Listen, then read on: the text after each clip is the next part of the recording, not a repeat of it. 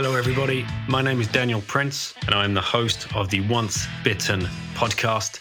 This is a podcast focused on Bitcoin. It's my mission to interview as many people as I can around the different aspects of Bitcoin and help people understand exactly what Bitcoin could mean for them and for their families and for their future. I hope you enjoy the show. Thank you so much for listening. Hey guys, welcome to this edition of the Once Bitten podcast. Joining me today is Tuur Demeester. If you don't know who he is, where have you been hiding? Tuur's been around the Bitcoin scene for many, many years and has done some amazing research and written some incredible articles. And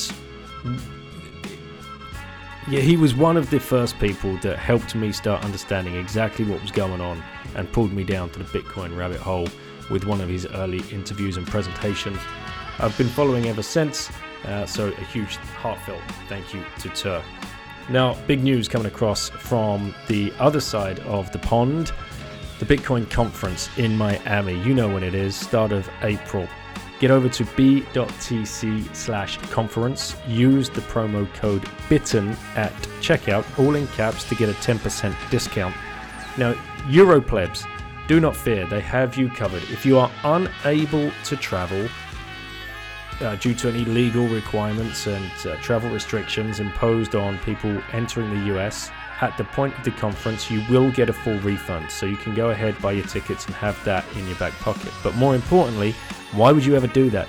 You can always sell your ticket. It's not assigned to you personally. You will be able to sell it in a very active after sales market please consider this. Get your tickets, plebs. Let's go. Let's represent Europe across there, across the pond. It's going to be huge.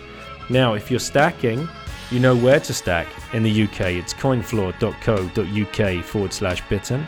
Across the pond, it's swanbitcoin.com forward slash bitten. And in Europe, you know by now, it's relay, R E L A I dot C H forward slash bitten.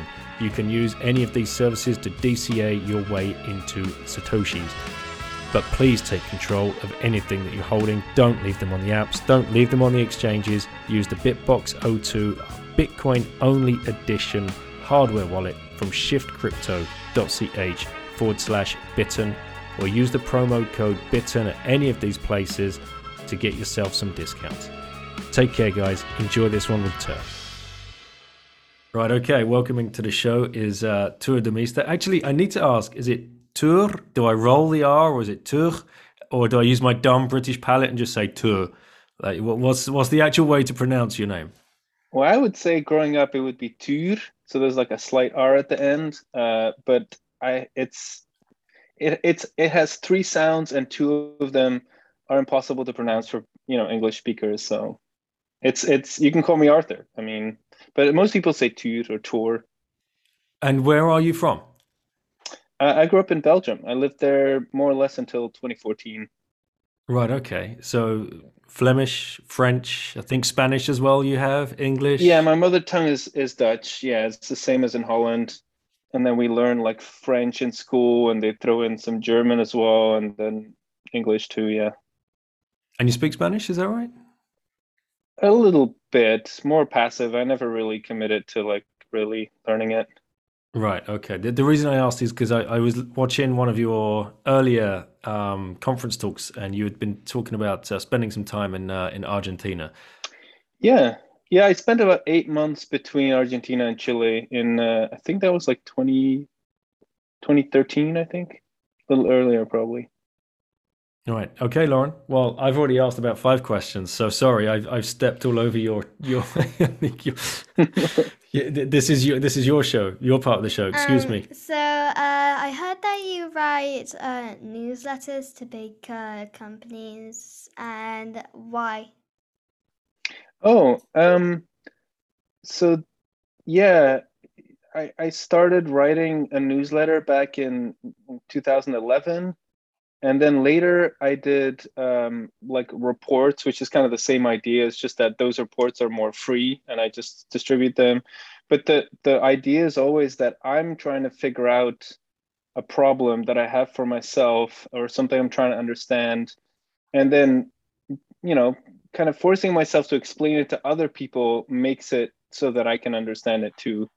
So that's always been like the most gratifying is like to try and really figure something out. And then it matters less whether everybody loves it or people just kind of ignore it. Then I just, I don't feel bad because I, I it was valuable for me to begin with. Does that answer your question? Yep. Do you like figuring out problems? Um, Or do you just say, Daddy, come do this? I figure out. I like. I feel good when I figure it out most of the time, but I do need help. Mm-hmm, of course. But yeah, I feel good help. But some people just love figuring out problems, whether they're mathematical problems or puzzles. You do puzzles all the time. Mm, That's figuring out a problem. I guess for me, it doesn't always feel like I love it. It's sometimes like it just kind of keeps me awake at night, or I like worry about it. And so then if I like, I put in a lot of time, it's like I I, I make it into something fun eventually, but it often doesn't start off that way. For me, at least. When I'm doing like a, a math problem, it starts at fun, and it turns out um, me being all over the place crying because I can't get through the problem. yeah, you get frustrated. yeah. Do you ever explain math or other things to other people?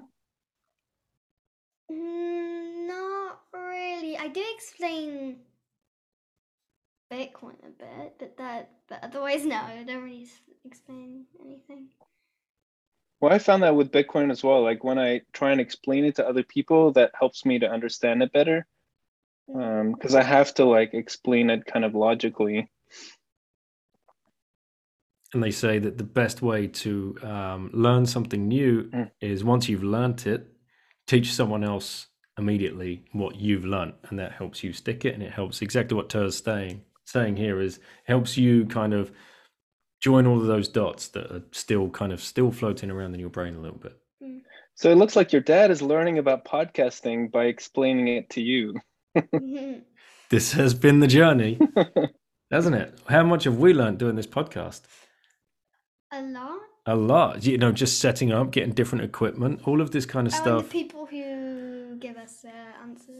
Yeah, we've learned from uh, Tuur. This is going to be the 194th episode. Obviously, we've had some return Wow. guests, so we've we've been exposed to over 180 different people from all around the world. And one thing in common is the their their interest in Bitcoin, but otherwise they've come from all walks of life and different countries. Wait, what do you say about the Bitcoin? That, that that's the one thing we have in common. Yeah, but some are just painted, or some are just artists, Yeah. musicians. Yeah, exactly. So I'm not an artist, I'm not a musician, and I don't live in the countries that they live in, but we have something in common, Bitcoin, which joins us and, you know, sparks these conversations. It's been an amazing journey. Do you have any uh, more questions for Tuur? Uh, no. Okay. Okay, yeah. Bye. Pleasure to meet you. Bye bye. Pleasure to meet you. Bye, Lauren. Do you have kids, mate? I don't know. No. We we have plans, but uh, only only a dog so far. well, you're, I mean, like I said, I was watching your, I was trying to find the interview that was critical to my orange pilling, and that was your interview on Real Vision. I think it was the first one you did, so probably back 14, 15. I can't remember exactly where. You mean with Grant Williams? Yeah. Oh yeah, yeah. I I um I flew out uh, to to their offices for that. Where was that based? It was uh Cayman Island. That's where the real the Real Vision offices were. Probably Oh. still are. Okay, so that must have been later. That must have been like 16, 17. I'm getting my dates mixed up. I want to say on Real Vision before that, uh, I did I did presentations. Like I would kind of you know give an update or like kind of talk Right. about the Bitcoin markets. And that started in 2015, I'm pretty sure. That's what I saw then. That's Oh, okay. the, the the early like presentations and Mm. stuff that you were. Um, so I was trying to find them today to uh, just go back for a little bit of nostalgia, and um, but I think it's still behind a paywall, and I've kind of rage Yep. quit uh, Real Vision, along with many other pure Bitcoiners. As you know, you- you're smiling and nodding, you know why. Uh, but what I did come across was your presentation in 2013 at a Bitcoin conference, I think in California. I, I don't know. San Jose, yeah. Right. So I'd never seen that before. And, you know, it struck me again how young you looked. Uh, so, I, I mean, how, how old are you? Do you mind sharing or not? Oh, yeah. I'm, I think I'm 30, uh, 36, almost. I mean, my birthday is uh, coming up uh, right. in December, but yeah, 36. So when you were giving that presentation, you must have been like 27, 28. Yeah. And uh, it's like, it still blows me away, like how eloquent that you were speaking about it and this was one of the big things for me when I first started uh, watching you on, on Real Vision. I'm like, this young guy is so well put together. His his the way that you were explaining it um, just clicked with me so much that that was such a huge part of, of my journey down to the you know the bottom of the Bitcoin rabbit hole and back up and back down again. You know what that's like uh, following that roller coaster. So you know, a, a, pure heartfelt thank you for for all of the work that you were doing back wow. then. Uh, That's really amazing. What a, that. what a payoff. That's a, like because I was really I had a lot of especially in 2013 I had a lot of like stage fright and so I really worked hard on that presentation to like memorize it and like really like kind of own it um, because I was afraid of like choking and things like that. And then by 2015, I felt a bit better, but still, like I would put a lot of work in really trying to. And, and we were like living in Mexico at the time, so we it was hard to even find a space that wasn't noisy. So like it was, um, yeah, good times. Um, but but it, so it was kind of surreal to like record it in like our little apartment, and then like to see it go out, and then to see Real Vision grow because that was just the beginning of Real Vision. Yeah, Correct, and I remember speaking with Grant because, uh, like I discussed in in our DMs, uh, he and I had become friends in Singapore just as he was starting that with Raoul, uh, and um, you know, I was one of the very early subscribers just to show support. I wasn't expecting it to be what it was. I mean, I think I remember watching the first interview, long form interview with Mark Hart. I'm like, whoa, this is something new. This is something completely different.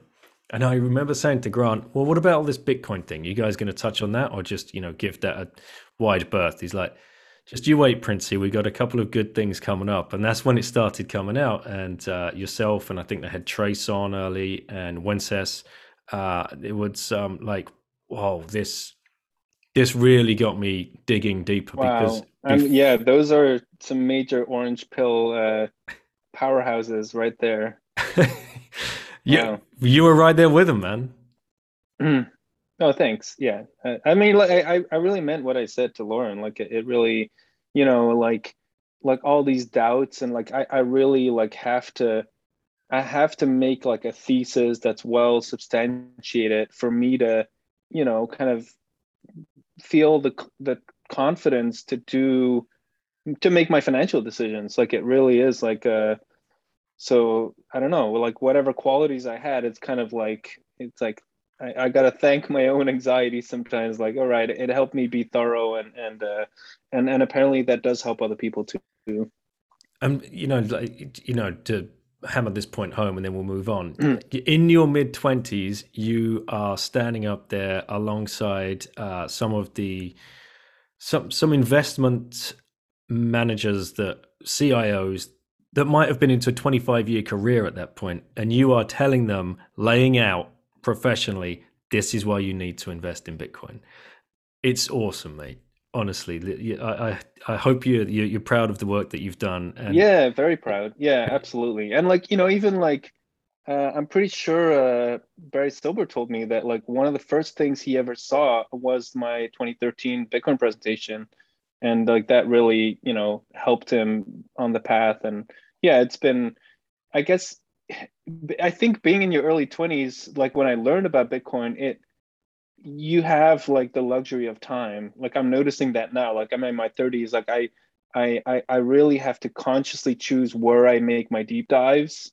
But at the time i was like i i mean i looked into like uh, LENR, like low energy nuclear reaction, which is like, you know, cold fusion basically. Like I was thinking about like all kinds of things to like possibly invent, and turns out it was a huge scam, but like, you know, it definitely is something that um, I think that's what really also made the difference. I had the time to really apply myself, um, whereas other people, you know, and it, it was kind of a a good side effect of having dropped out of school as well. Like I wasn't so tied into having to, uh, you know, research was literally my job. It was like my dream job, like doing the newsletter. I could just do it all day. Dropped out of school. All right, this is you. You're taking us down the rabbit hole. I love it too. I love it. Mm. Um, I, I, I try and tell people um, that we need to change that to uh, you opted out of school. You know, to, to opt out is different to drop out, but it's an obviously a fiat like term, a fiat term that has been pushed on us to hang that label around our neck, as Gatto would uh, say. You know, hang the label around people's necks. You're a dropout no, we got to turn that around. You opted out because you looked at the situation that was surrounding you and you made a better choice. What why why did you make that choice? What was going on at that point? Well, when I was in high school, I mean, I even remember it being in elementary school. It was like, why are we learning about? I think it was like the Venn diagrams. Like, why are we learning this? Like, I asked my teacher, and she was like, "Well, ask again in high school. Like, they'll explain why." So, like, she was kind of rolling her eyes. Like, she, you know, they'll explain it to you. And then and then in high school like i was like why are we learning this? Oh but it's all for university. And so i was really kind of like okay okay like i'm i'm i'm withholding judgment. I'm waiting for this big thing to to pay off. And so i really kind of you know uh, amped up this fantasy in my head that university was going to be amazing. And i was like looking forward to it. And so and so every time like i started you know philosophy in leuven and and and um it was like flying way above my head and i i couldn't i was like 17 i graduated a bit early. And so that and then i was like well i had a great time going to this alternative school uh, in elementary school. So let's just learn let, us switch and i'm going to learn uh, teacher elementary school. And so i i started doing that. And then just i guess and then well that's another story but like i did i changed again and i, I went back to university like social sciences. First actually my first uh, year and a half was african language and culture. So it's like i want to go to africa like or like do something. It was like more like i want to do something good in the world and i had read like philip Gourevitch's book on you know the Rwandan genocide and a few other books and i was like oh man but like i don't want to be naive like i want to kind of know what i'm doing so like let's just do be serious and do african studies. But so every time i just felt like disappointed like i felt disappointed in the students around me like they were like they didn't have like the the motivation i'd hoped like or the passion or and uh and and you know i'm not i i, I definitely don't feel um you know resentful whatsoever against you know higher education in general but my experiences were not good. And so because i had this like but i'm waiting for the big thing i think that's what gave me the courage to just drop out. And also of course belgian uh, higher education is extremely subsidized so it's not a big financial burden on the family to you know switch around or try new things even though it's not it's still a taboo to do that. It, it was really hard at the time like I felt like I was failing and like I would meet I would like be selling shoes in some store and I would meet uh you know history teacher of mine and I could just see the disappointment in his eyes. Like after I, he asked me like oh what are you doing? And he was thought I was going to tell him like oh I'm working on my thesis and you know my final year. And no I was like you know I dropped out and it just like I could tell. Just it, it was hard. There's really um a lot of taboos around you know opting out, like you say. Yeah, it's it, the social construct that's built around that is just so oppressive. Not only is it you know your parents that you know of course you don't want to let them down and you feel as though that you are but they've got their own story to tell and they like telling people that their son or their daughter is being successful and they're doing this and they're doing this and yada yada your peers your peer group of course the people that you've grown up going through elementary school with, um, you know, that you'd you'd like to think that your friends have got your back, but you know you've only got two or three good friends within within elementary school. Everybody else just wants the worst for you and thinks, you know, like, oh, look at that guy, he didn't make it, he's failing. You feel that pressure, and then you feel the pressure, of course, from your professors and teachers, those people that should have a vested interest in in in what you're doing but then again, probably the incentives are aligned to the fact that if you're not getting a good grade, then that's going to reflect badly on them. And that's what's keeping them whipping the stick. The whole thing is just a, a massive mess. And this is how we originally connected on Twitter when you posted something. I answered um, underneath with the uh, the little video clip of John Taylor Gatto's Six Purposes of School, and then you just come straight back I met him. Here's a video clip of me sitting at a dinner table with him, and him talking about um, who was he talking about? Tolstoy or something? Like Tolstoy, yeah. That Tolstoy had started a school back in the day. Explain that situation. How did you end up at a dinner table with John Taylor Gatto, and what's your interest in his work and alternative education and Sudbury Valley and you know do, uh, democratic schooling? Because you've clearly been down this rabbit hole, and I don't think many Bitcoiners uh, would would know this about you. I've never heard you talk about it, so it'd be fascinating to hear you, you know, riff on that. Yeah, yeah, thanks. Um, well, I guess the the Gatto, the John Taylor Gatto situation came about uh, in in that we were putting together um, a little school, like we were starting a little private school in the Netherlands, a Sudbury school, and the uh, the regulatory climate was very hostile. The inspection is very hostile because the Netherlands has a school duty, whereas like other countries often have like the duty to educate, which is on the parents. And countries that have a school duty, like the Netherlands, Germany, uh, Spain, uh, Greece, uh, the fact that you have to send your kid to a school gives the government the power to decide which is and which is not a school and that's where they get you and that's where they can you know really hurt the parents like fine giving them fines or or even worse. Um so so that was kind of the context. And so we wanted to like create something positive and uh the um the title we organized a conference and the title was why schooling? Waarom onderwijs? And so i remember making the website for it and we had some local speakers and then uh, Peter and Crystal, who were the the co-founders of the school, like they were, um, they just always managed to like pull off these uh, incredible things, and so somehow they reached out to John Taylor Gatto, who like lives in upstate New York. He was like late seventies at the time, like or I think he was maybe mid seven. I, I, I forget, but I, I think he was past seventy, uh, and he like drove out six hours to you know Kennedy Airport and flew to Holland. And yeah, he became the the main speaker at the the conference. And so, you know, we hosted him and we went to dinner with him. And uh, and so yeah, I, I got to have a few conversations with him. He was like he was delightful, and obviously so knowledgeable. What pulled you down the, the rabbit hole in the first place of, of trying to create your own school? Because you would have been so young at this point. Like, you know. Yeah, I mean, and, and I, I even started with Sudbury 2005 like i was like 22 um that was i had like a, a bunch of things i did in, in in belgium. But so i guess the context for me is when i was about nine my mom asked me hey like would you be interested in changing schools? Like a colleague of mine is helping out this little alternative school. Turns out it was a Freinet school like Célestin Freinet is is this uh, French, you know, a bit like Marie Montessori, like that kind of person who would like have their own philosophy. And and of course he also got in trouble with the government, just like Montessori and Steiner, and you know, they they all do the the path breakers. Um, and uh, but so yeah, that's like there's the philosophy behind it. And so some people were doing that in Bruges where, where I'm from. So I went there.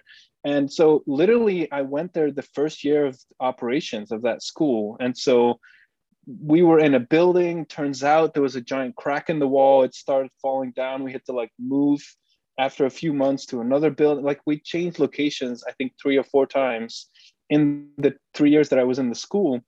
And then you see the, the teachers rotate and, and and it was like so it was this kind of i remember the energy like people were just so excited to do it and there was this kind of vibrant energy. And of course there were conflicts but it was like different. I i really the difference from the little under the church school I had gone to up to nine years old was really palpable. Like it was like this, it really, you know, it, it stuck with me like forever. And so then I went to high school in this kind of um, uh, university prep Catholic school, like the the motto of the school was ora et labora which is literally pray and work so it's like very different very like strict um, you know tradition it's all about all about that stuff. Um, we've been here since the 19th century. Um, but so yeah i felt really burnt out from school. And so that kind of when i was 18 19 i started to think again like oh man. And and because I didn't know what I wanted to study, I did a year of uh, being a volunteer in Norway. Like I did that for a year, and one I swear I'm getting there's an arc to this. but so there, I met this uh, uh, German girl who's also a um, a, um, a volunteer at the at the the school in Norway, and uh, her parents were homeschooling her her brothers and sisters. And actually eventually they they did get in trouble with the government for that. Like can you imagine? Like you're just trying to homeschool and even that's not possible. Um, but so she had this book on her called pursuit of happiness i think it's like the lives and works of the sudbury valley alumni or something it's the subtitle and weirdly enough that book does not discuss the model at all um, but it talks about what happens to the kids after they leave you know sudbury valley school which is for people who are not aware, uh, not familiar, it's like an unschooling in a box. Like it's kind of, you know, unschooling in in a in a structured environment, and they've done it since 1968, I think. Um, but so that's where I, I learned about that book. Uh, actually, I think it was one or two years later. Like we we uh, we did a scouts camp together, and there was no internet, and so I just read it. Like otherwise, I might not have. And so it just sort of I don't know. It, it didn't really I didn't really think to look into what the model was, but it sort of stuck with me. And then in 2005, I saw a little flyer in Ghent where I was studying. We're starting a Sudbury school. And it was like, oh, we're, you know, meeting up every week above this cafe and it's the starting group. And if you're interested. And so I just went. And then turns out there was another um, uh, kid, like kind of a kid my age, like also 22. And he kind of had homeschooled partly. And so and and and so we were the younger parts we became the younger parts of that founding group and then in 2006 the school was open and it was the first Sudbury school in in belgium. And then i did an internship eventually in the school in holland. And then i met the you know the founders in 2007 so that was like two and a half years of my life. Like i really was very very very passionate about you know the Sudbury model and, and unschooling in general. And uh, and it was kind of very uncareery that kind of move to like spend so much time doing that because the only thing I I mean there was no money in it whatsoever. Like I actually I think what it brought to my career, quote unquote, is the motivation to find something that would make me money because I wanted to send my kids to a place like that. And i realized if i didn't make some money i would never be able to afford it. Like it's it has to be a private school. And so so i think in a way it really fueled my like ambition to you know to to to make a career for myself must have also rubbed off on you to want to educate because that's what you're doing. Yeah although at the time and, and i think maybe still like we were always like you know people who want to help out with the school if they tell us that they're teachers that's like a big red flag right away because they're going to have an agenda they're going to want to like you know um, educate the children in a certain particular you know pedagogically pedagogically uh, supposedly sound way um, but yeah i hear what you're saying. Yeah like i mean it's more like it's it was the initial thing was like oh my god i would have loved going to a school like this. Like i felt like i was just bored out of my mind in high school. There was so much i could it was also like mourning like the like the loss of all the stuff i could have done in those six seven eight years when i was you know being forced to learn all those things that i didn't understand why i had to learn them that definitely was part of it too that's such a tough pill to look back on, isn't it? Like the when you realize the opportunity cost of yeah. of that, especially if you've done the four years extra uh, study for that degree that you never end up using in your adult life, and you carry the burden of all that debt.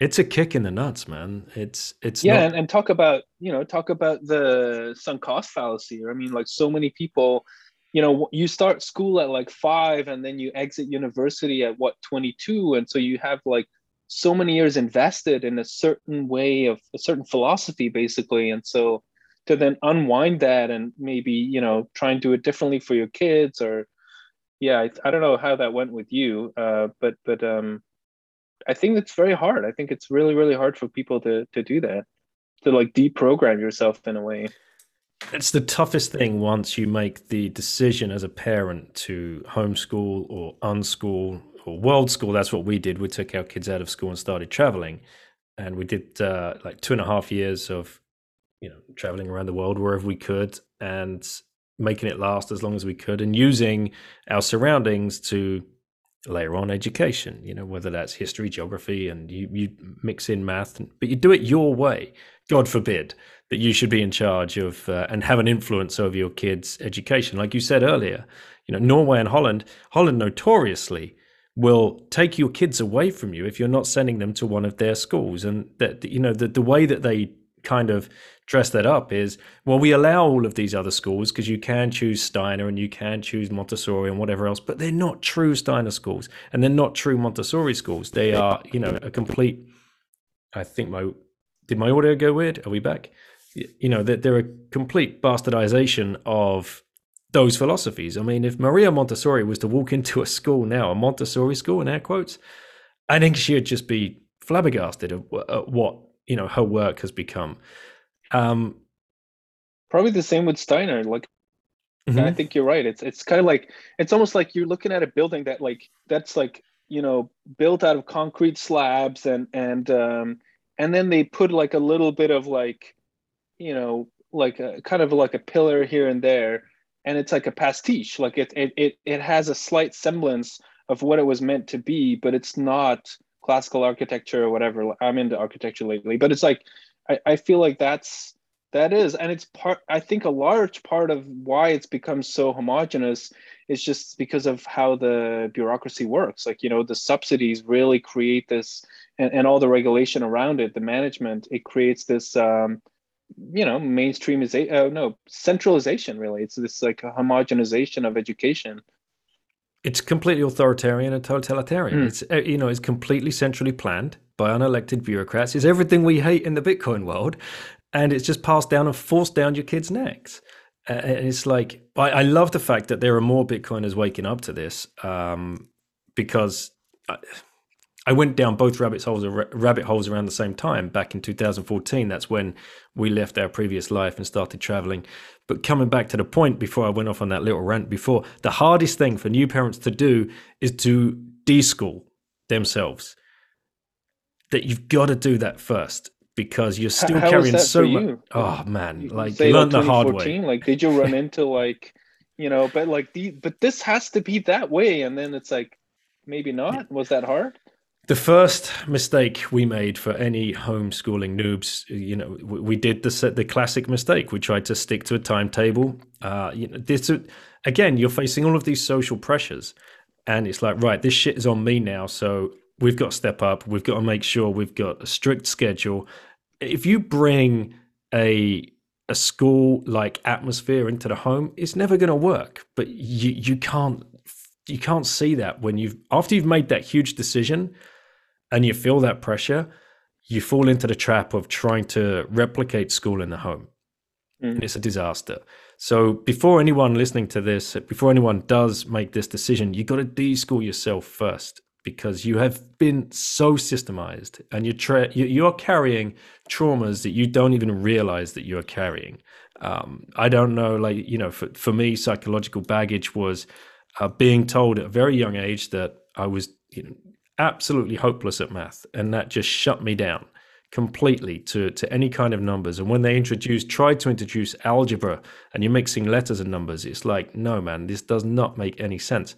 But because I had such a an awful teacher and an awful experience, that you know, the the the fact I went on to go and work in foreign exchange for 18 years, my math teacher would never, never have ever have guessed that, right? What do you mean? You're never going to have a career with numbers, but you carry that psychological baggage with you for the rest of your life. So when it come to homeschooling our kids, I felt like a, an awful anxiety over that. Like, you know, oh my God, what if they go through the same kind of bullshit I had to go through and they're, they're never going to be good at math or deemed good at math mm. and they're going to feel like an idiot and they're going to feel thick. um, you know, all of this kind of rubbish that comes up in you and stops you sleeping in the evening and makes you want to put them back in a system because that's where they're safe. Uh, you know, let the professionals do it. Yeah, yeah. You got to fight it. it. It's really, really tough. Yeah, yeah, I can imagine. Because yeah, you don't want to shortchange your kids, and and I mean, and and there is so much. There's so many narratives that are just. It's like the air that we breathe. Like, of course, you know, they they they need to. Um, they need to know this and they need to know that even though well, like when you take a step back it's like but wait a minute like how's the job market changed over the past 40 years? Or like or even the question like so few people ask and there's actually not a lot of i mean there's a lot actually more and more but but in 2005 i i didn't find a lot of good literature on like well how did schooling start? Like how you know how does that go back? And there are some narratives that kind of talk about 19th century us and stuff but I think that the real roots are are probably um, you know pietism in Prussia. Like even before the Prussian state got involved, there was uh, there was this book that blew me away. I just I just googled it. Uh, Absolutism and the 18th Century Origins of Compulsory Schooling in Prussia and Austria by James Van Horn Melton. Holy crap! yeah, it's it's. I mean, it's a mouthful, but it, but it really like it it he's such a great historian and it's so well documented and he just really lays out how these little elements like having a clock in in the classroom that was conscious because children had original sin and they had to feel that you know uh, laziness is the devil's the devil's ear pillow and that you you had to have this pressure on you to work. And um, you know society is like this human uh, corpse and you are just one of the limbs. And so you have to know your place. And so that's why in germany you had this evolution towards uh, it's like keeping people in the class that they are born in. Like if your your dad is a lumberjack or whatever you have to you know because that's your place in society. You are the hand or whatever it is. Or like um the the uh um being forbidden to play you know that was from pietism. It was it was sinful to play or dance. Uh, and so recess was very limited and very controlled. Also permanent supervision i mean it came from the orphanage like it was i mean i'm sure you know like all of this but but it's like, to me it was like wow it was like that made it easier to not uh, feel bad about shedding some of that some of those dogmas that i grew up around because it was like okay, well, but you tell me, like, you tell me another story of why school was so amazing and why it is the way it is. Like, tell me the virtuous origins. Tell me the the things that I, that make me feel excited about being in this environment or sending my kids there. And I never really found it. It's like people like John Taylor Gatto who's actually who are actually digging up the real history, which of course is not being taught in school, right? I mean, duh. You know, that's that's kind of the big scam. no, they, they don't want you to know the history of, of of how school was formed. Absolutely not. And Peter Gray does a great job as well. And we'll, we'll come back to that because uh, it was great to see you in the clubhouse room the other day. Uh, but for those people that might not be um, fully up to speed on exactly what we're talking about, how would you describe a democratic school to like a complete noob, like the Sudbury Valley style?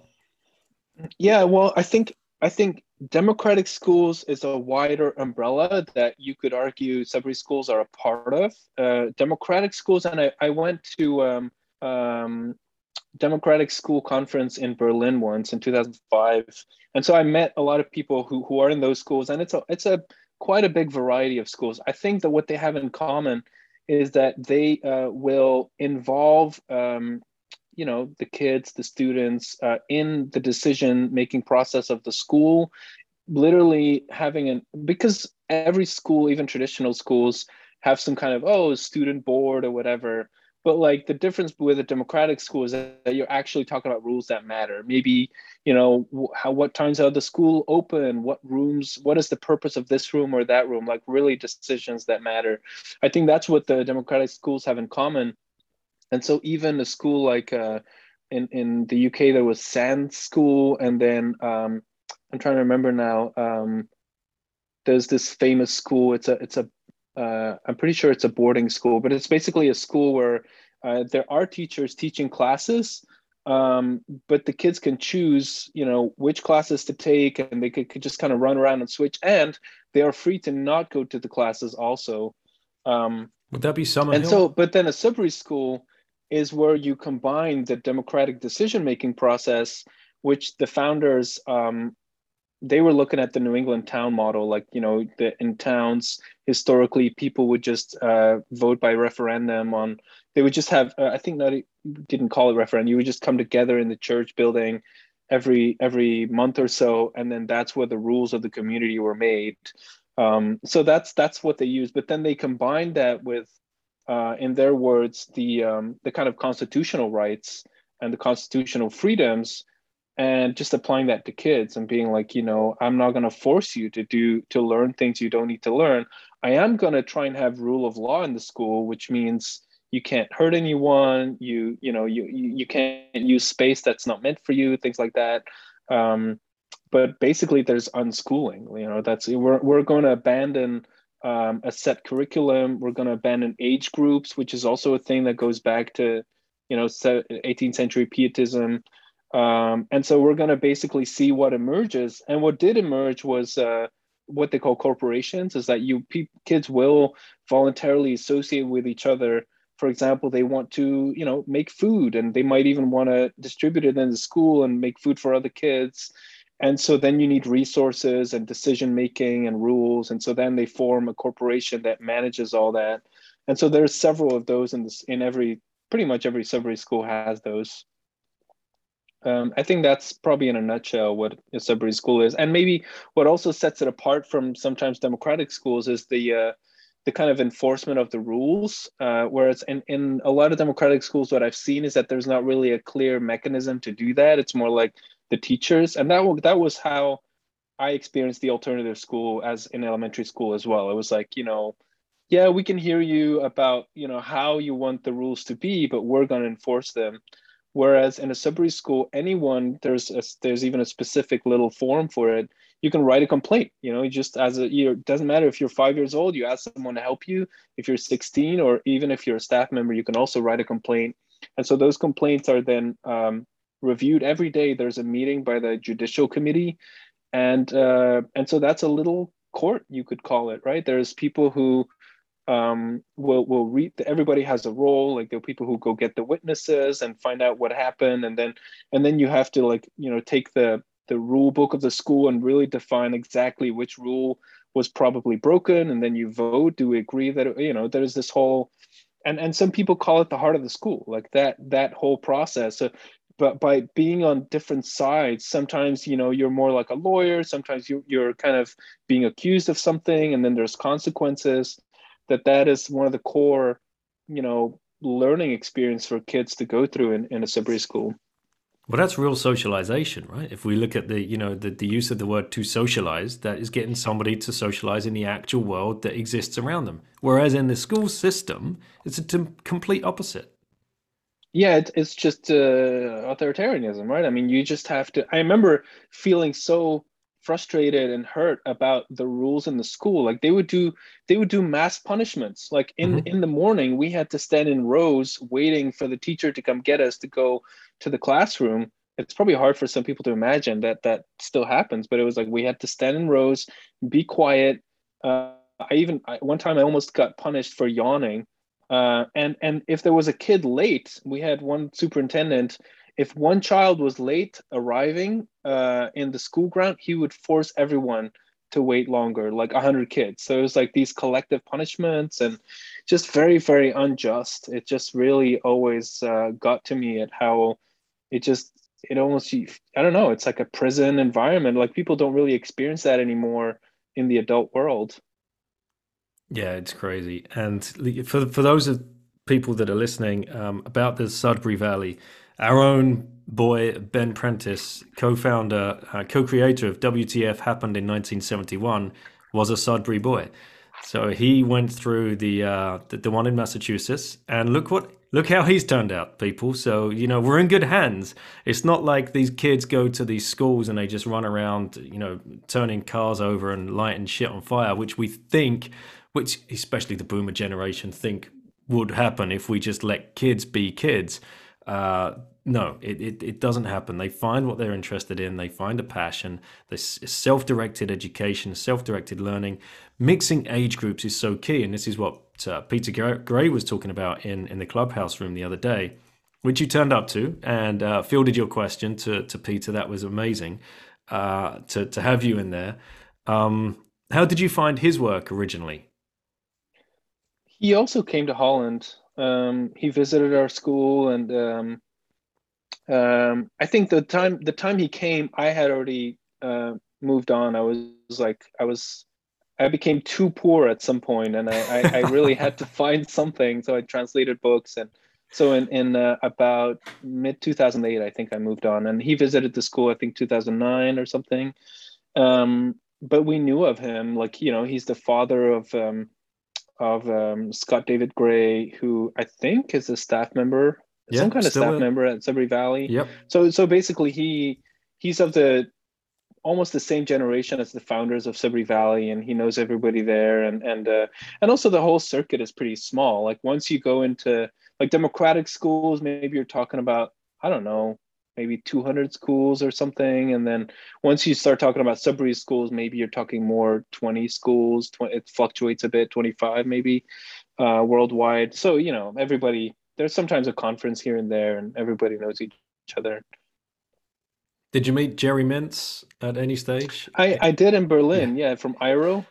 Yeah, I remember yeah. him playing ping pong. He was really he, into that. He's a great guy. uh, he yes, from from Aero, uh, Alternative Education Resource. I can't remember yep. what the uh, organization. Um, yep. So we've had him on a couple of times on uh, the the, uh, the the conference the online conference. What is it? No school and recess all day. I remember like he wrote a book with the no recess all day or something as a title. I can't remember. I don't remember. Oh no, recess all day. Recess. Recess all, all day, no school. Probably, yeah. Um, and Pat Farenga as well is another great guy that uh, we've um, managed to speak to a great deal. But uh, yeah, your your question in in Clubhouse was uh, actually my wife's favorite question. She was listening in the other room, and because you asked uh, Peter uh, about the advent of social media and uh, you know what, how should we be as parents how should we be policing kids exposure to computers and you know handheld devices and whatever else and social media in, in particular uh, I was blown away by his answer. I wasn't expecting it. I think you were probably impressed, but my wife was like, "Oh my god, he's just nailed that! That's amazing." So, uh, um, if you want to share with the listeners, uh, you know what we were talking about and and what Peter's advice was. Yeah. So, uh, my question was about yeah the internet and social media and like how does that mesh with you know the philosophy of letting your kids be be free in deciding how they spend their time entirely. Um, because you know people have made the argument that there's this addictive um, there's addictive an addictive side to social media kind of, kind of like maybe we're maybe social media today is is kind of like the way what cigarettes were uh, you know maybe 30 years ago where people were aware that yeah they may be harmful but maybe not the extent or something like that uh, at least a lot of people are getting concerned about um, because because the the whole way that it's designed is to keep you engaged. So that kind of was where my question was coming from. Like, well, what do what what do you say to people like that? People who have concerns about that. And he um, he he cited um, uh, research that um, I think it was the gist was like that. Um, there's a very slight, you know, contribution, like extremely slight in certain uh, girls, especially to depression. There's like 0.3 percent or something um, and that um, uh, I think that uh, people, uh, children will use social media and internet a lot if they don't have an alternative of playing outside or hanging out with friends. But if they do, they will usually do that. And and I remember in uh, in Sudbury Valley as well, it was like kind of the opposite concern. Like parents are like, but are these children reading enough? You know, I'm walking around the school and like nobody's reading. And and the kids would say like but i read when i'm at home. Like at home it's boring and that's when i read. And then at school i hang out with my friends and we you know build a treehouse and you know make all kinds of stuff. Um, and so it's kind of it's kind of interesting the the parallel between those arguments.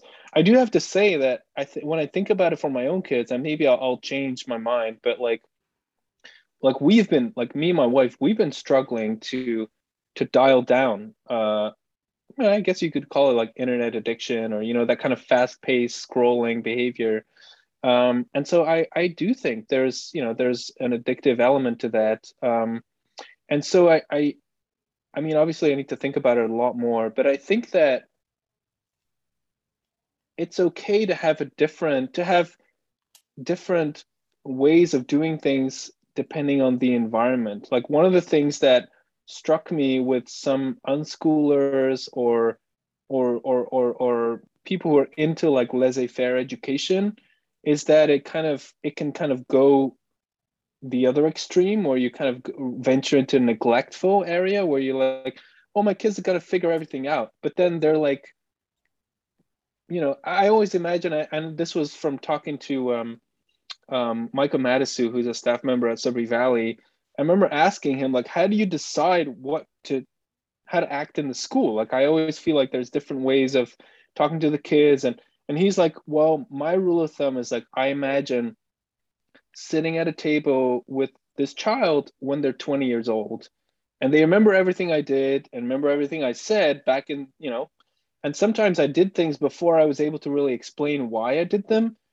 But so my litmus test is i imagine that future conversation and can i explain myself or can i you know justify that hey this was to keep you safe or you know this was to really kind of instead of oh it's just my agenda or i was just forcing you to do it because i had a bad day or whatever like you know you kind of so that's always helped me as like a guiding thing. And so when i think about social media uh, at least for the moment I, I think maybe at home we will have rules about that like when you know i don't know like no phones at the dinner table or you know things like that. And and and and it's okay to have rules at home to like manage your household and then you can have a different experience i don't know when you go out of the house or whatever. It's kind of like with your dog is like which I, I don't mean to make the analogy all the way of course but it's still like you know there are times when your dog needs to work and it's also so that it doesn't run under a car like it needs to be you know in a certain place. And there are other times when it can just run for free and do what it wants. And so i don't know it's a long-winded answer but i'm i'm still very actively thinking about this stuff yeah, well, you know, we we battle it every day. Uh, we've got we've got the four kids, sixteen and fourteen. Uh, you know, the, the, if you were allowed them, they would be glued to the bloody things all day long. And uh, you know, you, you do have to enforce some kind of rules, but you get a lot of pushback. Believe me, it's uh, it's pretty difficult. But what what I took away from Peter's mm. um, argument uh, against, well, not argument, his his response uh, was the fact that at his age, I mean, he's he's into his seventies. Um, like like the defining point of his answer was, you know, you, you've got to let this exposure to these tools happen, and you've got to let them make mistakes, and they will learn. Yep. And you've got yep. to let them try and form their own discipline. Uh, as hard as that might feel to you in the beginning, uh, like I said, it is very, very difficult but he's, you know, he also made the point like in the school system where these tools are not, uh, they they have no exposure to these tools at all. That's so arcane. It's incredible it, to me. Like not not just the handhelds, but like computers. Like the, the it, not not every student has access to a to a computer each day. This is the most and in his words, the most important tool in, uh, uh of all humanity. Yeah. yeah. And we are depriving kids the exposure to it. Right. And also that like the, even the notion that there are there are so many uh like long-term gratifying things that you can do with a computer like you can use a computer to you know edit a, an entire documentary or you know write a book or you know i just mean like there's activities that have this long-term satisfaction arc similar to building a treehouse. Like it takes months and months to get it done. Like that's ultimately where kids grow towards if you let them.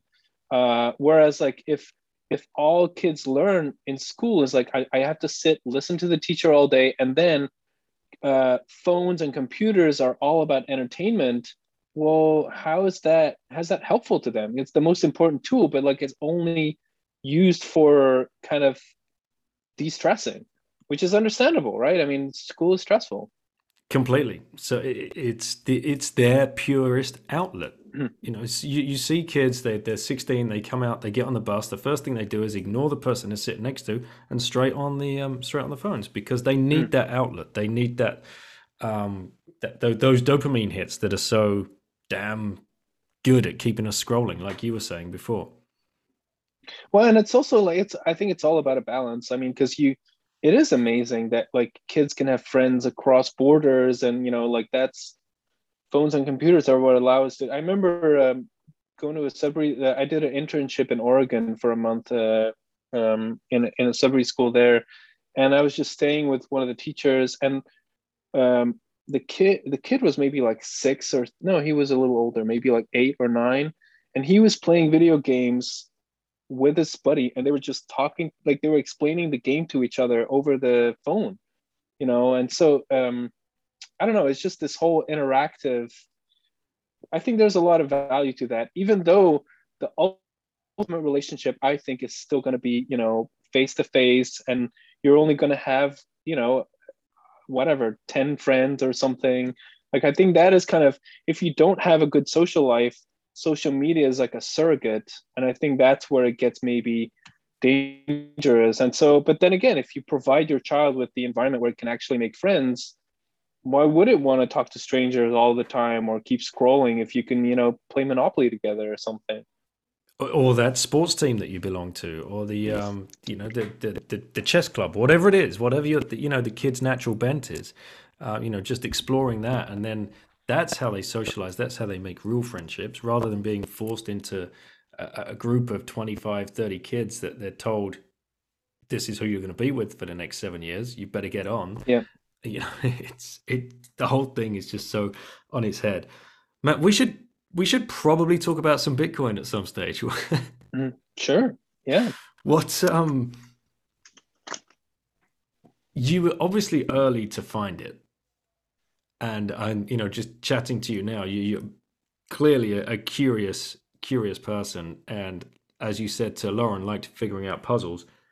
What brought you to the opening of the rabbit hole? What what do you remember? Yeah, it's I think I think with these kind of things, it's always like a you know, it's like a, like an like a quiet accretion of things, and then it reaches a threshold, and then you're open to receiving. Because like a lot of people heard about Bitcoin early on, a lot of people, and so like, what is it that like makes you, you know, put your claws in it and like really try and figure it out? So I think for me, it was you know one element for sure is you know 2005 onwards I really dug into Austrian economics. Um, you know, I was I was um, reading a lot of that stuff with the with my friends when we were living in Ghent and and Leuven, Ghent especially, and uh, why? And so you know, a lot of that literature is about the history of money, the history of banking. What, what, why why were you picking up Austrian economic books? And... Well, uh, we were subscribed to this newsletter by a guy who did all kinds of things. He was like a co-founder of a Steiner school and Waldorf School, and uh, all kinds of things. So he had this like quirky newsletter. And in one of the newsletters, he uh, did a book review of um, Democracy of the God That Failed, the, the book by Hans Hermann Hoppe. And and then in the one after that, he was kind of talking about Rothbard. And so we were just like, like, intrigued like oh what is this stuff? And so then it was like oh my god like the austrian school is like this. And then especially it's like oh it's this underground thing like nobody talks about it in academia and like it made it like extra enticing. And and so yeah I, like i read uh, like half a human action and I, I read a whole bunch of other other books and uh, it was just this rabbit hole and I, I love the philosophy part of it too like it's it's very much about commonsensical thinking and not like jumping straight into math, like really thinking about underlying assumptions and how, how can you know anything? And it, it comes from this very rich, you know, literal Austrian tradition. And before that, it has roots in scholastics. And so, so it like intellectually was extremely stimulating to me. And so, so, so then like eventually in 2009 i was like damn like i gotta find a way to make some money like you know and, and so i started writing about no actually it was 2007 i started writing about the economy and like trying to solve my own problem of like how do i so I was afraid of this massive collapse of the banking system and high inflation, or a you know combination of both.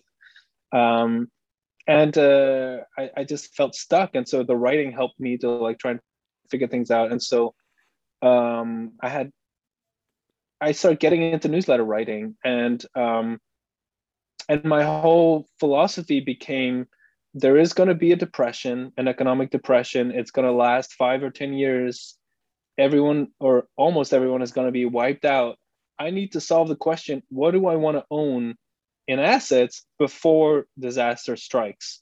What is going to help me through that period, or even if there's a wealth transfer, to be on the right side of that wealth transfer? Because wealth never really disappears unless there's a war so so i was like looking for that um, and so i ended up thinking like well it's probably gold right i mean gold is is a liquid asset and and uh, it's easy to transfer and um, and it's scarce and it's very saleable and anyway so so i was a gold guy and then i i did do travels to latin america partly because i wanted a plan b is like you know where do i live if this thing hits and what if it's really bad like we my grandparents lived through the war. Like, you know, it's not even long and it was on our soil. And like, you know, that's where the bombs fell. And, you know, so I definitely wanted a plan B. So I traveled to Latin America and and that's where I met um my um my friends in Argentina and they were literally mining Bitcoin in their basement.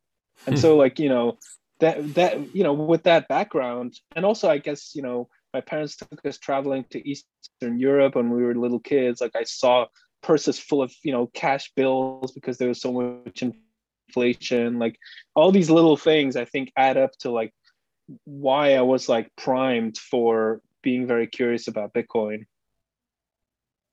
Mate, so definitely I, I definitely don't want to credit it like i feel really lucky that i was in that place with that kind of background like it really you know magically came together i think i was very lucky yeah, that's that's awesome, and putting in the travel as well to go in and see it because you must have been seeing and well exposed to people that this was a lifeline to them. This wasn't an investment. This wasn't just for number go up. This was like something like oh, holy oh, yeah. shit.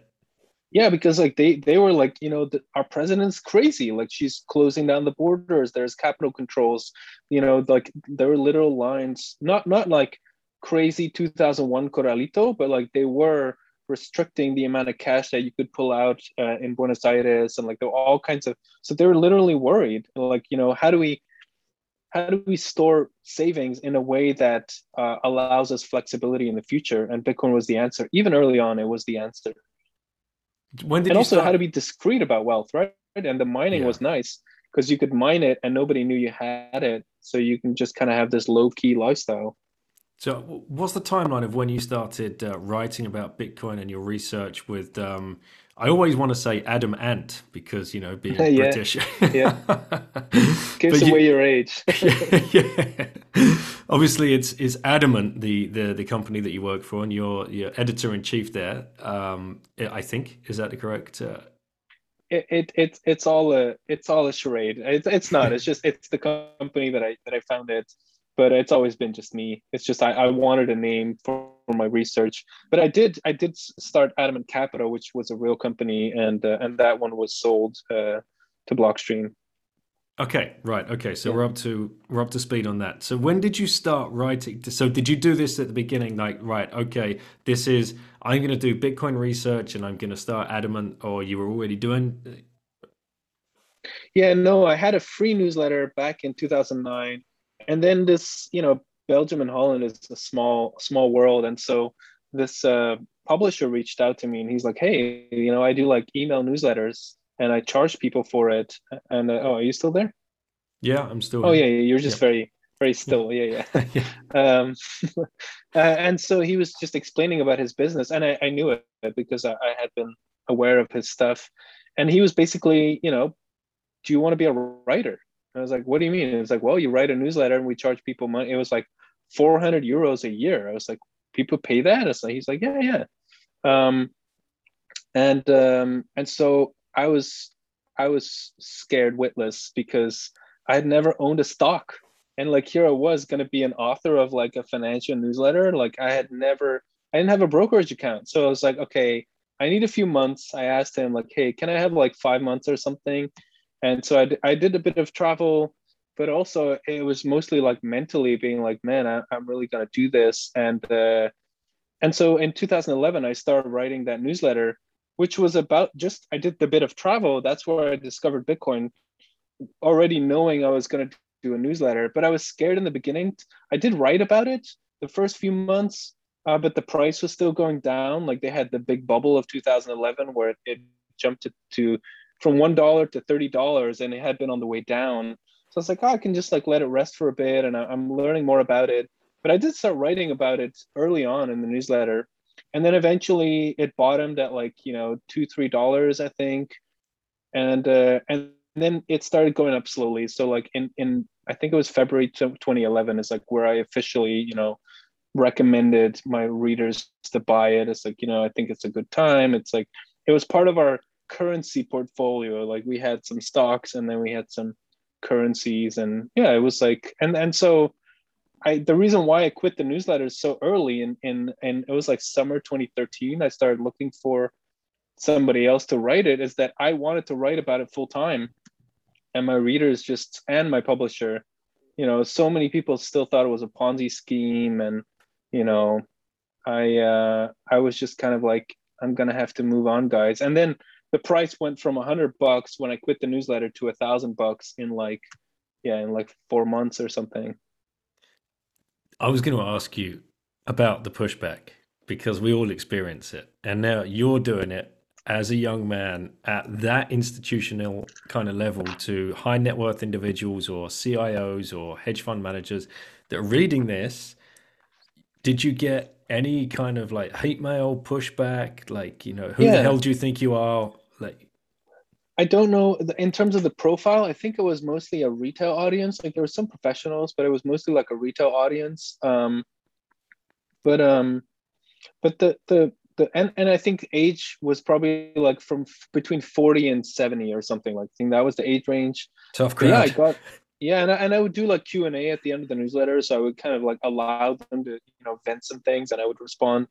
But there were people who were literally saying like this is crazy. This is a ponzi scheme you know uh, it's it's it's uh, or it's going to be shut down or uh, just all kinds of you know just defenses. Um, but i think that i could do it as long as it was just part of the bigger narrative and the price is going up and so it's hard for people to be mad at you know something that's making them money. Um, so I don't think I, I, I did a survey before in, in early 2013 and about asking my readers like, hey, how many of you have bought this or that? And turns out about 20% of 1500 people had bought Bitcoin by that time based on the newsletter. So that's like, and sometimes I, I, I meet somebody like that. They're like, hey, I was a subscriber. And like, it's like, wow, like it, it's so cool some i mean like they'll tell me like it changed my life or like it, it really made a big difference. It is a life-changing uh, asset as we know. Like the what yeah. what would you say has changed most for you psychologically? And and we all change. I, I, it all gets a bit woo-woo at this point for some people listening. But for those of us that have been around a little bit longer and you know, I love listening to John Vallis and his show because he he gets into this really really deeply and how it's affected people.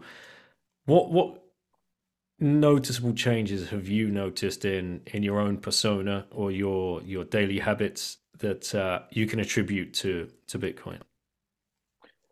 Well, it turned me into a uh, an optimist. I think, as far as you know, not really personal life, but more like kind of like how do I live a life in this society? Because I was, you know, studying history of banking, and it's just kind of like, especially in the 20th century, it's just inflation over and over. Like in Argentina, it's just every 10 years we have a huge bout of inflation, and in a and society never is really allowed to heal and recover and build up savings and prosperity. And so I was just like, we're heading into this inflationary depression. Gold is going to spike, but then they're going to go back to fiat and it was just kind of this it really was depressing to think about this cycle just going on and on forever and so it just really it just really I got so psyched learning about Bitcoin. Is like, oh my god, this is going to change society. Like it, it, it is just incredible. Um, it really turned me into like a, I mean, obviously it's going to get harder before it gets better. Like you know, the depression is going to happen, and it's not even if you're wealthy or something. It's not fun to live in a depression. It's just not. You know, people same with a pandemic. It doesn't matter how much money you have. It's not fun to go through a pandemic. Um, but but like the you know the city on the hill or whatever the light you know on the end of the tunnel is so much brighter now it's just i mean it's and, and you know it just makes you excited for the next generations like they're going to live in a different type of society bitcoin is hope. I mean, that that's the best meme out there yeah. not it? No i mean but on the other hand it's also like it's not like a magic wand that's going to make you know crime go away or it's going to make government less oppressive or like we're still going to have to put in the work but it's a powerful you know it's like Mjolnir or something. It's like a powerful weapon of technology to to use for for good. And if i if i bring you back to that um, bitcoin 2013 presentation that i was uh, watching today. You did a great job of describing the hierarchy of the banking system and how that's uh, kind of this is why we have these cycles all the time. And like inflation is never going to go away. And, and, and you know I, I don't want to pull on your kind of memory here but do you remember the um the, the way that you explain the hier- the, the hierarchy? You have the banks and then the, the, the central banks and governments and oh yeah, yeah, yeah. imf yeah, it's just basically this it's this bureaucracy because like the system is is fundamentally vulnerable. Like it's a proof of stake. Like i mean if we want to talk about you know the it's something that applies to current day discussions the fiat system is a proof of stake system which means that uh, the, the, the powerful people get to vote the rich people they get to vote on the future of the system but that's inherently vulnerable and so what happens is that checks and balances are built. And so layers and layers of management. This is the birth of bureaucracy. That's why bureaucracy exists, is because it's a fundamentally vulnerable system. So you have to layer checks and checks upon checks. And so that's why, yeah, you have like commercial banks, then there's central banks, and there's an organ overlooking the central bank. Maybe I think at the time, I think I said the IMF is kind of like the police, and then the Bank for International Settlements is more like the policymakers. The, the central bank the of rules. central banks is what you called the BIS. Yeah. Oh, yeah. Oh no, yeah. And then there was another organ that was making the rules, but the BIS is like, yeah, they're like, you know, the the, the bank in in monopoly. They're the ones bailing out the banks, um, or or um. I, I need to. I have to like. I literally I've abandoned my study of the fiat system because it's like there's no use. It's it's like studying the intricacies of the Catholic Church when the Reformation is happening. It's like, dude, like it's freedom of religion. Like that's the future, you know? Not everyone is going to live under this, this monopolized system anymore. So we don't have to, you know, spend hours and hours trying to guess what the Pope is going to say next. So it's it's yeah, it really is this this. So that's kind of where it's a heat. It's it's where a lot of the heat gets dissipated and wasted. It's where all the energy gets wasted it's in these layers of bureaucracy, which Bitcoin does away with. You don't you don't need that. You can validate your own transactions with a little Arduino or something. Um, so anyway, yeah. So so at the time it was important to me to understand like who is going to make these decisions to try and then figure out like how is it going to go wrong and when and uh, and I think it is still going to happen. Like we are going to have bank holidays and and uh, bail-ins, which is what happened in, in Cyprus. That's going to happen in widespread areas. Um, yeah. Yeah, the bail-ins I'm, thing. I'm less. I'm less scared of it. yeah, exactly. Thankfully, but yeah, you you ended up at the top of that tree with the FSB, the Financial Stability Board. Is that is that correct? Right and like you know like who are these people now like it's like what the hell it's just unbelievable. that when you follow the money, the trail just never seems to end, mm. does it? It just gets pointier and pointier and pointier at the very, very top. Yeah, but it but it's like those old pyramids where in the beginning they were just like too steep and they just collapse. And I think that's you know, and they are like you know, uh, I think it's like Tainter has his you know studies on like how societies collapse, and I think he's a he's a he's a bit of a leftist. So I think he he kind of euphemizes the thing because basically what what happens is the bureaucracy collapse. It's it's not necessarily the economic base that collapses it's more like the system that's trying to divvy up the wealth and that's trying to centralize everything well that collapses. And so i i think yeah yeah that that's and that's why because bureaucracy is inherently uh, top heavy. Like they they you know they eventually collapse on their own weight until but but sometimes they can last for a long time and you need that like gust of wind or you need something external to just topple it over. Not that i'm preaching revolution or anything but i mean just like you know something that fundamentally undermines it even more or even faster. You know maybe like 500 years ago it was the printing press where all of a sudden people could make up their own mind in combination with you know uh, global um, trade and shipping which was a different class of people. It was no longer the clergy so you know those kinds so today it's maybe the internet and bitcoin and, and a few other things that uh, that will cause real big change. And if we're looking forward how, what, how do you see things playing out for bitcoin over the next um, decade let's say over the next few halvings?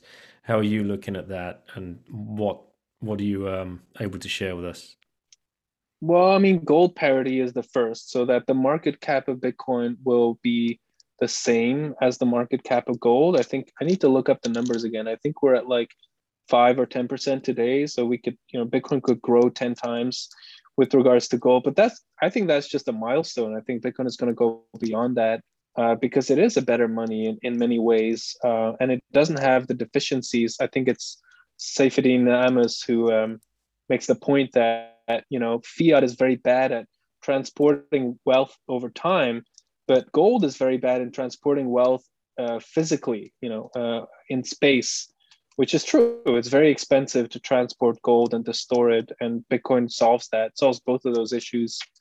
Um, so the next ten years, like, yeah, I mean, I Bitcoinization is going to also mean um, maybe. I, I really think so. I think we'll start seeing, of course, nation states adopting Bitcoin, central banks buying Bitcoin, uh, pension funds buying Bitcoin, but also insurance companies, life insurance companies. And so to me, the ultimate, this is like my, my um, pet peeve is like Bitcoin based life insurance. I think that is what, because right now people are trapped in the welfare trap. They're, they live in the welfare state. The state has all these bloated promises that they can never keep about like social security and your pensions. And it's all invested in government bonds that are going to be worthless. And so what's going to be the alternative and i think it's going to be a return to people having more agency and um, and so of course with bitcoin you can save in hard money but there's there's there's an unpredictability to life. Like you can't always predict how long you'll be able to make money for your family for example. And life and that's where life insurance becomes like a tool that you can use from i don't know you're 20 years old and you you get that policy. And if you happen to die at 23 with a you know a 2 year old child you know your family is going to be taken care of. Like that's that's how it works. Uh, and so i think that's an important element that we'll start seeing more of in in you know the next five ten years yeah i think that's even lined up already because uh, NYDIG or NYDIG, whatever you want to call them, uh, they had the uh, the guy come over from the um, the board of uh, I forget the exact name, but the guy that's very connected with all of the life insurance companies uh, within that state and across America. Uh, they're doing the work, right? It's already well, being I mean, done. And it's insane if you think about it. Like life insurance used to be the same size as the banking industry in mm-hmm. the US, the same size. Like look around Chicago, look around these old cities. A lot of buildings say mutual this and that. Well, those were life insurance companies. Like they they were so, but but but they got they got starved over time because um, they the policy is denominated in the money of the country, which is fiat. And so if you have a one million dollar life insurance policy, well, yeah, they can guarantee that it'll be there, but you don't know what it's going to be worth 20, 30 years from now. So like the value proposition has been on the decline. And you see this in studies. Like if you look at life insurance in Brazil, it's even worse because they have even more inflation. But like once you change back to a hard money, is where you can see I mean, literally a decline of fractional reserve banking because the, the, the profits are way lower. They can't mint their own loans anymore. And a revival of that other, you know, institution that's way more focused on saving and passing things on to the next generation.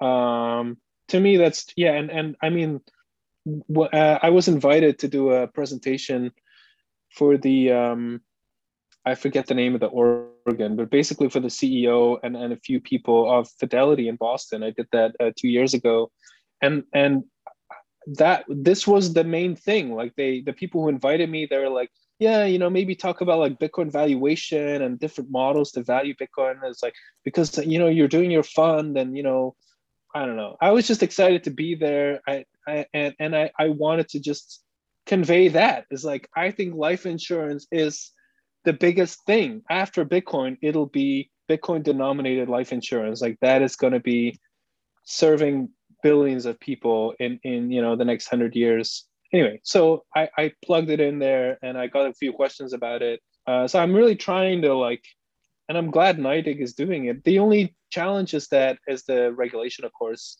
You know, there's a lot of a lot of language in in state legislation and and internationally as well around what is allowed and what is not. It's a very conservative industry, and of course, you know the government loves it when you say that you know fiat money is the safest place to be and short-term bonds. And so we're going to have to see some changes in in uh, in legislation to really allow for significant bitcoin allocation of these life insurance companies.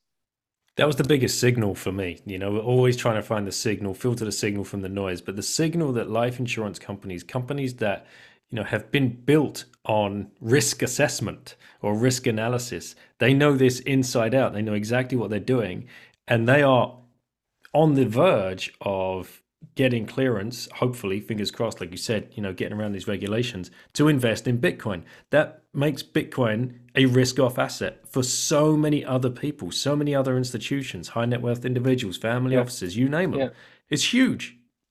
Yeah. No i mean you know, of all the financial institutions, life insurance companies are the ones who supposedly have the longest time horizon. Like they invest with decades and decades in mind. Uh, so and so, it's a very different signal to have a few VCs invest in Coinbase versus or a few hedge funds versus uh, this kind of stuff. Yeah. Pure signal. I love it. All right. We should probably start wrapping up, but before we do, I always ask uh, the last question. And I mean, you've already dispensed so many orange pills in uh, in the time that you've been writing. But if you had one orange pill left to give to someone, who would you give it to and why? Oh, like a person or an institution? Yeah, up to you. A person. Yeah, go with a person. I mean, I would say Jeff Bezos. Really, I think that you know he's he's probably the greatest entrepreneur of the last you know 20 years. Um, he has enormous influence in terms of you know making decisions. Everybody's afraid of amazon uh, you know whatever industry they're at in terms of competition. Um, and and also he has this track record like with the long now foundation and you know uh, you know travels into space of like having this really long time horizon uh, and and he was so visionary early on to see that the everything store is what the internet makes possible and he just executed it all the i'm just i'm very i'm a great admirer of his. And and so i think that would be an amazing signal if if amazon started to add bitcoin to their treasury It'd be a huge miss, wouldn't it, if the everything store did not accept Bitcoin from like being the being the everything currency of the world. Like, you know, it's it's not yeah. You know, completely permissionless. Anybody can own a Bitcoin, whereas many, very few mm. people can own a US dollar or a pound or a yen. You know, that's very tied to that specific yeah. uh, nation state. Uh, uh, come on, Jeff, wake up! Like, what's going on?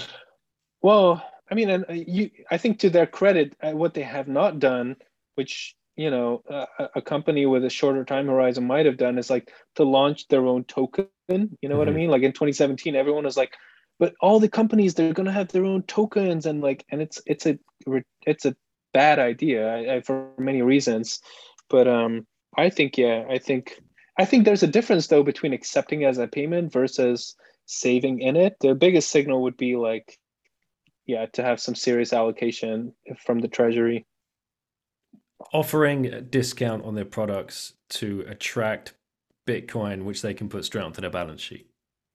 Well, yeah, and, and and in a way, they would just be using the Purse.io business model. You know, Purse already does it, where you, I think it's that you buy. It's basically intermediating between people in developing countries who've accumulated Amazon credit, and then uh, Bitcoin savers, and they they make that match, and as a result, you get like five or ten percent off all your purchases if you use Bitcoin through, I don't know if Purse exists anymore, but I think so. So Amazon could basically do it for themselves. Like they could, you know, make make a market and and and and, and be very profitable. Probably it's probably a regulatory thing. You know, if, if there's any any reason for the delay, it's probably like the lawyers are like, oh, we're not sure about this. I forgot to ask you before the last question, so I'll ask you now. What's been your biggest surprise within Bitcoin over the last year? Oh, the last year. Uh, let's see.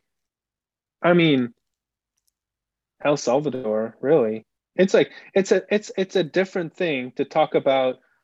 Yeah, 2020 is going to be like the Windows 1995 moment, like 7% adoption in the US, like it's the breakthrough, you know, all that stuff or like, you know, in the future some government is to but like to actually see it happen it just blew me away. It's like it doesn't matter to me that it's a small country. It's like an incredible signal that they're doing it in defiance of the IMF fear mongering and whatever. And it's imperfect, of course, but it's like we're off to the races, you know, like, you know, and, and, and oh my God, it's just, and, and, and they're probably already seeing like people wanting to move there. It's like the first mover advantage, right? And so that is going to create a run. It's like we used to be afraid of runs on the bank, but like this is going to be like a melt up. Like everybody runs to Bitcoin and it just keeps melting up. Like I, it's, it's, I don't know. It's hard to fathom how big it is already. And it's going to be even bigger. Like it's just unstoppable. It's like TCP IP. Like, you know, is it going to fail? Or like the English language is just, it's the best protocol out there. And so I think it's just going to continue to grow, grow, grow. Were you at the conference when uh, when the announcement was made? Did you make it across to Miami? Uh, no, I, I had to see it uh, online. No, I wish I was there. It's, it was I, I did see the recording, and I met Jack a few times before. His parents are awesome too. Will you be going along to the next one in Miami? Are you uh, still making it, plans? It kind of depends on. I might we might be traveling elsewhere, or or I'm I'm not sure. I I would like to. Uh, I'm not really. I was like a real conference. What is the word? Tiger. Uh, yeah, like 2013 to 2017. I think I went to really a lot of them. But so I'm a I'm a little bit like I'm I'm trying to focus more on the long term, and often conferences is like networking and you know like things being launched, and it's exciting, but but also I I don't know. It's like a priorities thing. I was going to say, were you doing the conferences? Definitely, if, if anyone wants to get involved in Bitcoin, I would say, yeah, man, like you know, just just network your way all around the room and don't be pushy. Like, just really try to meet interesting people. I think conferences are are are amazing places to really get to to kind of you know get get a start in in a, in a given industry. And as far as I know, Bitcoin conferences are very welcoming especially if you've put in some work of yourself and there's you you've written something or is there something that you some code that you contribute to an open source thing or i would definitely say uh you know maybe now the, the clubhouse you know rooms are taking some part of that over but uh to me it was incredibly helpful we don't get to hang in the bar with the plebs, right? If you're on Clubhouse, I think that's what's attracting a lot of people. You know, the idea of actually in person meeting. Yeah. Uh, you know, eh, you can go and watch the talks and whatever else, but if the conference room is packed, don't worry, just hang out in the hallways and uh, get in the bars and organize dinners and stuff. Well, and and and it's it's I think it just kind of circle back to schooling. Like I think a lot of people don't get as much value out of conferences because they've been programmed. The teacher is talking. I need to sit down and take notes. Whereas, like I taught myself eventually to just not go to any of the talks, literally none. And I would just hang out all the time. And I, I was just checking actually, but I have it here somewhere. Um, I had this box of like old uh, business cards, and like I still have like a stack this big from uh, from 2013, like the 2013 Bitcoin conference. And like you know, it's like Fred, the co-founder of Coinbase, and like the you know, and I I know for a fact I, I had conversations with all these people. so that's the real value I think of like you know going to a con. It's not to see the speaker and yeah maybe talk to the speaker after he's done, but like anyway, like Wences, like I I met him in 2013 as well, and he was like, yeah, if you're ever in Buenos Aires, you know, just step by, and that was the very uh, you know Barry Silbert, like you know, so it's like there are people like that who have a low profile now because they're they're they still need to do great things that are going to be walking around there too. Yeah, hundred percent. Well, we hope to get there this year. So uh, if we do, um, I think you're based oh, yeah. in you're based in Austin, right? I, I think. Yep. Y- yep. It would be great to get over there at some point as well and go and see the Unchained guys because uh, they're doing amazing work. Um, do, do, you go along to their big? They they do the uh, the meetups, right? The uh, the bit dev meetups. Yeah, they do. I mean, I, once it's once it's I'm not sure. I, I, basically I've opted out since the pandemic for the most part. I, I do keep in touch, but I, have kind of uh, opted out of most of the the dev meetings. But I definitely it's awesome Tuur see how many people are moving in town and, and how vibrant it all is. Um, I definitely plan to pick it up again. Excellent. Well, to, thanks so much for your time, mate. It's been uh, it's been great to get to know you uh, a little bit better. And thanks again, like I said at the start of the show, brilliant that uh, you, you, started writing when you did and what you did. And it's really been uh, very helpful for me. And uh, obviously, that's going to affect my whole family and, uh, and generations to come. So big thanks. Yeah, you're very welcome. Thanks for having me. And uh, hopefully, we'll do this again another time. For sure, yeah. All right, man. Take care. Thank you. Take care. Hey guys, I hope you enjoyed that one with Tuur. I certainly did. Loved going down the rabbit hole of alternative education with him. Can't believe he got to spend some time at dinner with John Taylor Gatto. Try and find that clip if you can. Uh, or maybe Tuur, I'll ask him to you know, resend it out again so you guys can see it. It's it's crazy. Um, yeah, like I said, Tuur was a, a, huge influence on on my thinking, and uh, you know, a big heartfelt thanks, guys. If you want to get yourself out to Miami this year to visit that conference, it is possible, even if you are across the pond, and even if travel restrictions at the moment are not in your favor. They've got you covered. If you buy a ticket and you can't travel at the point of the conference because of these regulations, you will be fully refunded. But like I said at the beginning, these tickets go up in value and you are able to resell them to whoever wants to go, who's missed the boat. Uh, so you will end up making money on the ticket. Don't worry about that. And you will sell it to somebody who will be very, very willing to pay you in Bitcoin for that ticket. Don't ever doubt that. So it's definitely something worth thinking about if you are in Europe and worried about getting across there. Don't forget to please check out the other show sponsors. That's coinfloor.co.uk, that's swanbitcoin.com, and that's relai.ch. All forward slash bitten will unlock some extra little goodies for you. But you know the most important thing to do is take control of your keys. Not your keys, not your coins. Get control. Take the coins off the apps, off the exchanges, have them in your possession. You can use shiftcrypto.ch forward slash bitten go look for the Bitbox 02 Bitcoin only edition hardware wallet. I look forward to the next show, guys. Thank you so much.